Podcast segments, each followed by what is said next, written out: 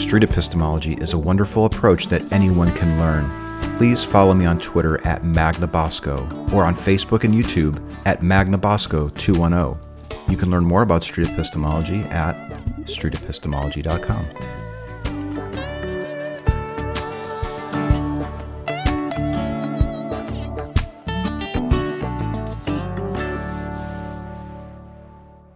following excerpt appeared during a recent talk to the American Humanist Association. Links to the full version and preceding discussion will follow. Establish the claim. I personally believe like that spirits can come back like and like are with us mm-hmm. whether it's doesn't mean I like practice it or anything but I believe it's a big possibility You think it's possible that spirits can come back yes like to us after a human body, after a human dies? yes Okay.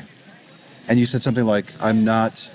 I don't like actively like do like a whole like trying to talk to them but I I believe they're there You have a view that when humans die, it's possible that it can happen or it's actually happening. it's it's that they stay with us like i Hmm. like my grandma she raised me with the belief of how once you die you have to leave a cup of water out because our spirits are still with us. They stay with us for a good amount of time before they go wherever they need to go. So you keep a water a cup of water nearby so that in case they get thirsty on their on their travels they can drink that Your grandma advises leaving out a cup of water for spirits because after people pass, they don't necessarily go away They- right they away. don't go right away right immediately. And what's the purpose of the water? In case like they get thirsty in their travels, they can drink water. If they get thirsty during their travels. Hmm. Identify the reasons. I kept hearing like in my house, my grandpa died in my mom's room. So now my mom's room won't stay locked sometimes. Like the door, we'll lock it, and at mid- middle of the night we'll hear the footsteps and the door opens. Huh. And then sometimes we can hear my grandpa like calling up to us. So we leave a cup of water by his picture. Interesting. Explore the methodology. Here's what I'm wondering about your evidence that you're using to claim with 90% confidence that spirits are real. Could I be raised in a household who thinks that leprechauns are real? All right? And if you if you wake up in the middle of the night and you actually hear what sounds like footsteps, that you're justified in being 90% confident that those are leprechauns pitter-pattering around the house.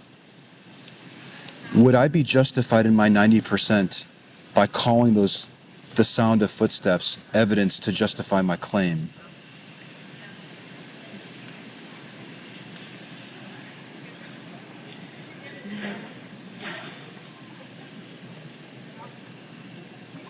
No, because the leprechauns aren't real. Uh,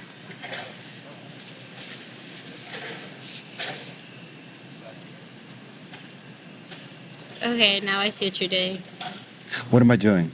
So it's mostly like saying that my claim, I'm claiming my evidence to be that because I believe in it so much. When in reality, the evidence I have is something that you can shift to say it's anything. So it's not really proving it's spirit.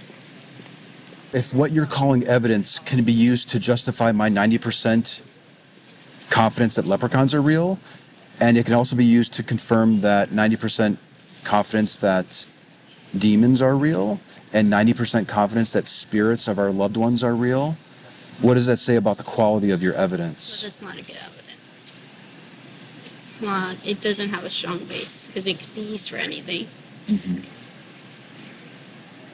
Okay. Now, if that's the case, Almost. is this moving too fast? No, but I'm like questioning everything, hmm questioning my belief. That tends to happen when people talk to me. Yeah, I, I, I forgot about this part. Street epistemology is a technique by Dr. Peter Boghossian in his book A Manual for Creating Atheists and his Android and iOS app, Atheos.